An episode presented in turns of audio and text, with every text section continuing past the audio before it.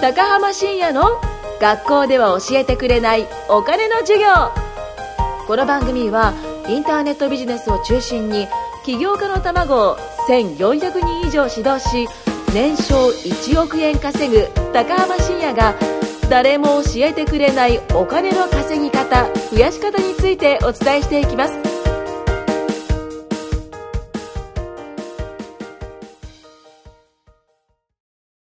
さあさあ、今回もやってきました。よろしくお願いします。お願いします。お願いします。はい、このラジオではですね、えー、私、新子と高浜深也が迷える子羊たちをね、なぎ倒していくという。 はい、まあ、相談に乗っていくとか、あと、まあ、ゲ最近はね、ゲストを迎え入れて話を聞いていくということをしてるんですが、今回もゲストが来ています。荻野さんです。お願いしますお。願いします。はい、僕はね、ずっとおぎねえって呼んでるんですけど。全員呼んでます。あ、全全員員呼呼んんでるでんまですすか、はいじゃあ、おぎねえでいいですかもうここも。あ、もう大丈夫です。さっきから荻野くんって言ってて、なんかすごいこの辺がね、なんか、変な、変な、違うな、みたいな感じで、こう、もにゃもにゃしてたんですけどね。そう、というわけで今回、荻根に来てもらってるんですけど、荻根と僕はね、あのーまあ一応、あれか、一部仕事を教えてるみたいな、そうです外ねビジネスを教えてるって感じですよね。教えていただいてちょっとます。じゃあ、荻根簡単に自己紹介を。はい。はいえー今、年齢が24歳うん。で、見えない。え ーまあ、実年齢24歳なんですけど、はい。まあ、見た目は40歳ぐらい。っていうのはよくおっしゃっていただ いて、 40 でまあ、ずっ 感と動だよね、 その、野球やってたんですよね。はいはいはいはい。大学4年生まで野球をやっていて、うん。で、まあ、プロ野球選手を目指してほう野球やってたんですけどなんと、まあ、結局、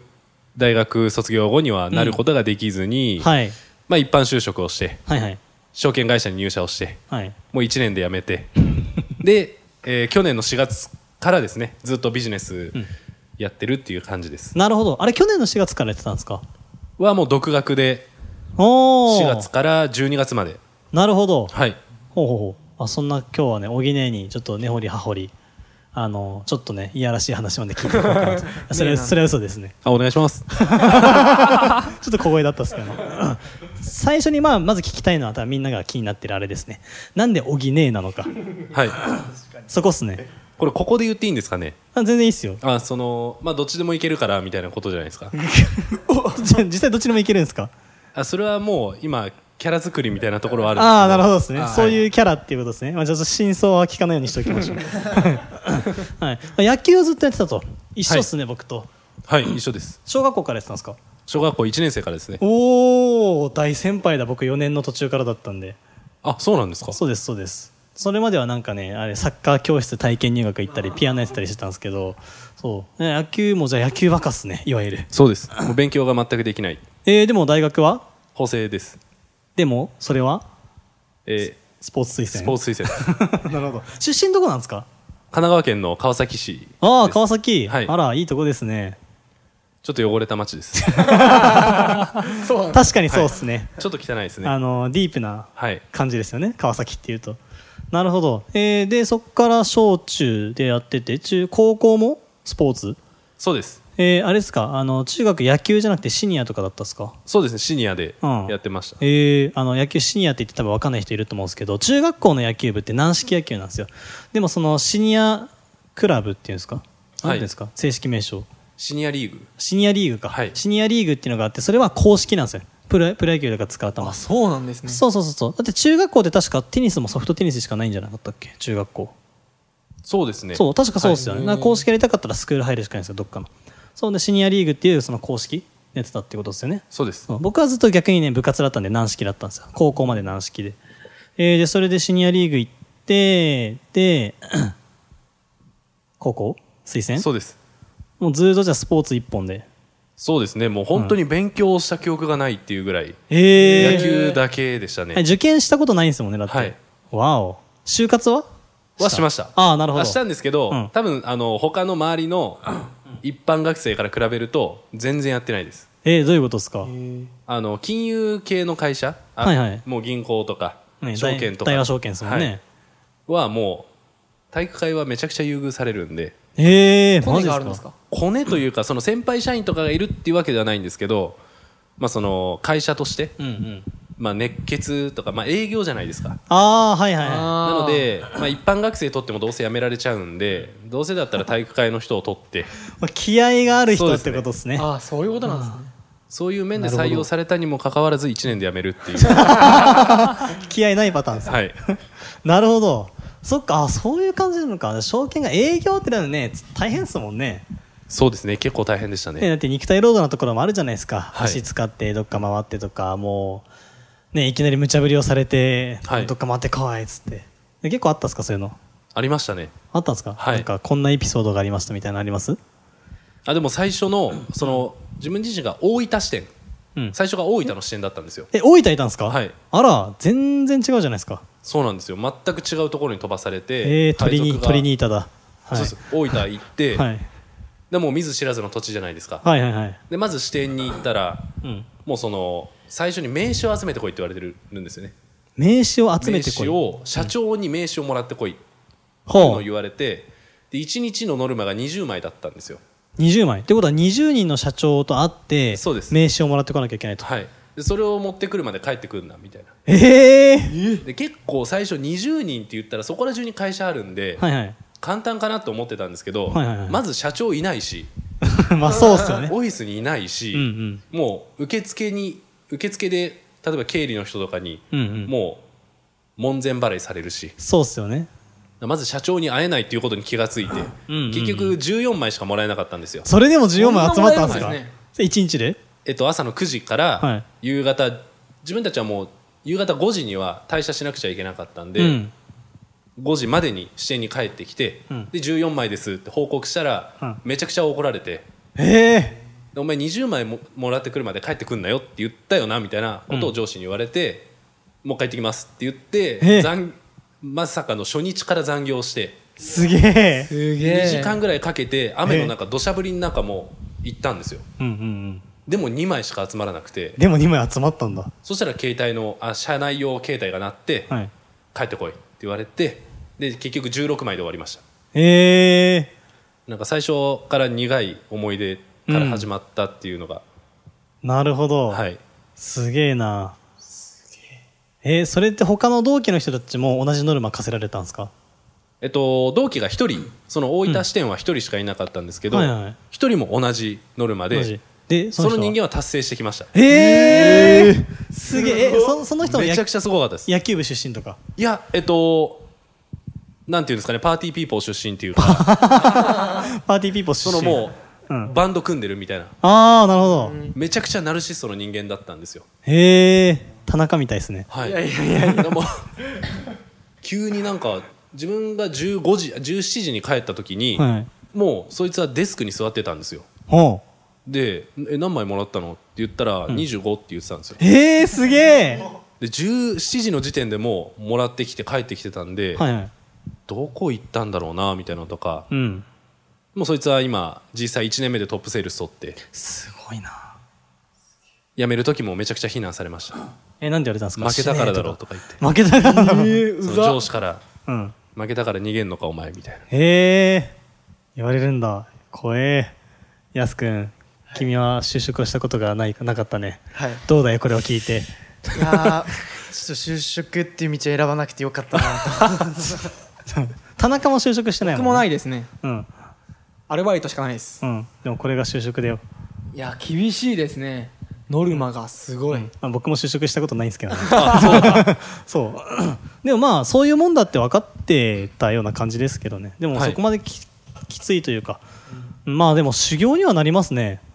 もう相当な修行になりましたね1年間だけしか営業はしてないんですけどはいはいはいはい相当精神的にも、うんまあ、社会的にも強くなったかなと思いますね、いやーすごいわでもそれやって初日からそれはすごいな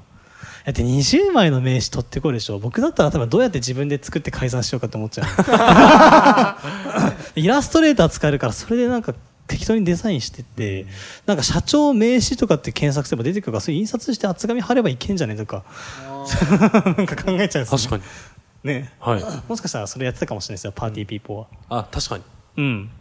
わかんないけどやられまし たねカンニングもしないんではいしかも社長って言っても別に大企業の社長じゃなくていいんですよね中小企業回りまくってくるとかはいうんなんかその町工場とかの方に集まってるとこ行ってあ、集めてくるとか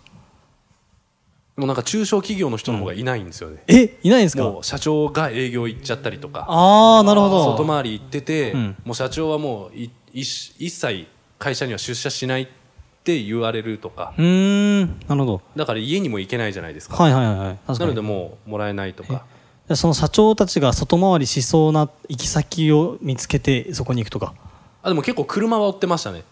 車はい追ってたその社長の車を覚えて、はいおお、出ていく時とかなんか街中で見かけた時もう大分って狭いんで、うん、すぐ分かるんですよ、はいはいはいああの人のだみまたあいな、いい車乗ってたら一発で分かっちゃうみたい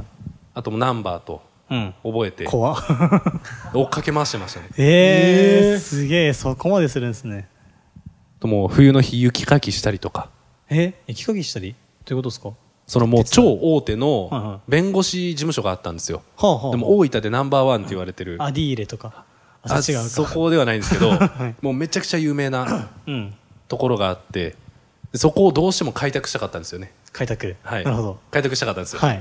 で法人口座を作ってもらいたかったんで、うんうんうんたまたま大分ってそんな雪降らないんですけど、はいはいはいたまたま降った日があって、うんでもういくらアプローチしてもダメだったんですけど、うんうんその雪かきを雪降ってる中してたんですよね、うんうんうんそしたらそのまあなんていうんですかその社長みたいな、うん弁護士の最高の人が、はいたまたま車から出社をされておう「もう何してんだお前」みたいな言われて「いやちょっと自分の勝手ですいません」みたいな、その雪かきさせていただいてますみたいな感じのことを言ったら「うんじゃあ一回入れよ」みたいなおでもう多分20回ぐらいい行ってたんですけど、うん1回ももう面接受付で弾かれてたんですけど、まあ、その人が入れてくれて、うん話を聞いてもらえて、うんでその人の講座を作ってもらえたみたいなえー、すごいで嬉しかったですねいやそれ嬉しいっすね、はい何回も跳ねられてたのがすげえなるほどねはあはあはあはあそれってなんかボーナスとかあるんですかいやないです あないん ですかはいまあでしょうねまあその資金を導入したりとか商品をいくら買ってもらったらどれぐらいのボーナスっていうのはあるんですけど講座作ってもらっただけじゃないですねうんうんなるほどっすねいやーすごい世界だなーでもまあそこを経て1年間やってはい辞めると、やめてうん、辞めたでもきっかけ何だったんですかお金が欲しいお金が欲しいもうそのビジネスしたいとか、うんであとは、まあ、一番今辞めた理由っていうのが母親なんですよ母親ははいあその辞める直前にうんうん母親に夢を聞いておは金とうんか時間とか何も考えずうにんやりたいことって何とか欲しいものって何って聞いたんですよあ出たよく MLM とかでやるやつだ、そしたらもうそのなんか世界一周旅行行きたいみたいなうんうん家族でっていうのを言われたんでまあ大和証券にいればお金の面では工面できるかもしれないんですけどうんうん時間がないなと思って確かにで時間もお金も自分で作ろうって思ってビジネスを始めたのがきっかけですねうわーいい話だなーありがとうございますかっこいおかんのためにはいじゃああれですか今のおぎおぎねの最終目標はまあ最終目標でもないかお母さんにまず世界一周旅行をプレゼントして一緒に行くと、そうですねはいなるほどっすねいいですねそう いうのそういうのそういうのあるなんか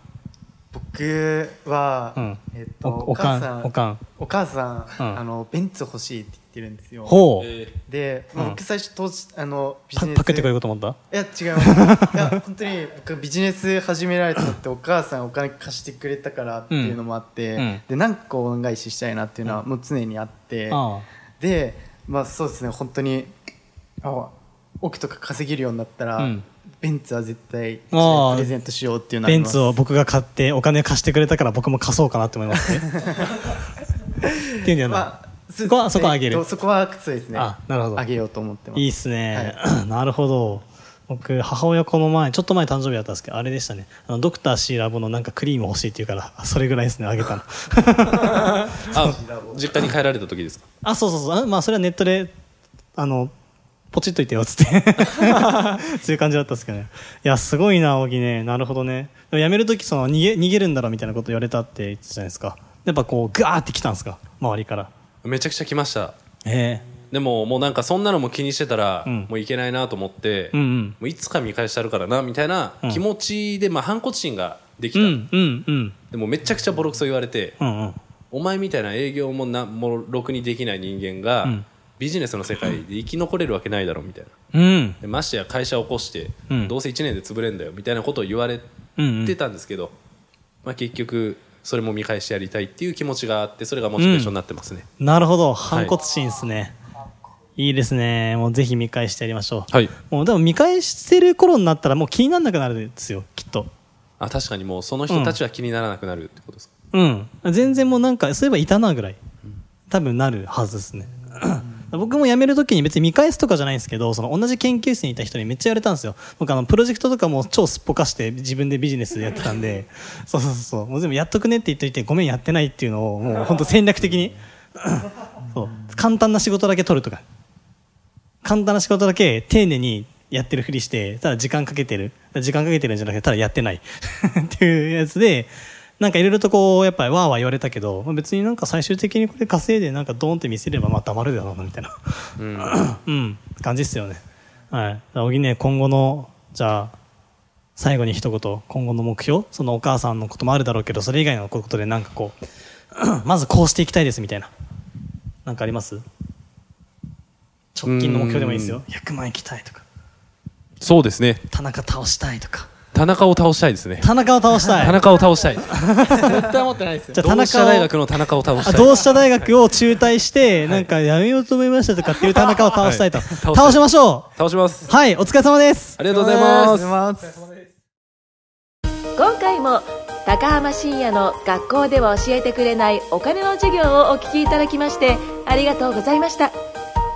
番組紹介文にある LINE アットにご登録いただくと無料面談全国どこでも学べる有料セミナー動画のプレゼント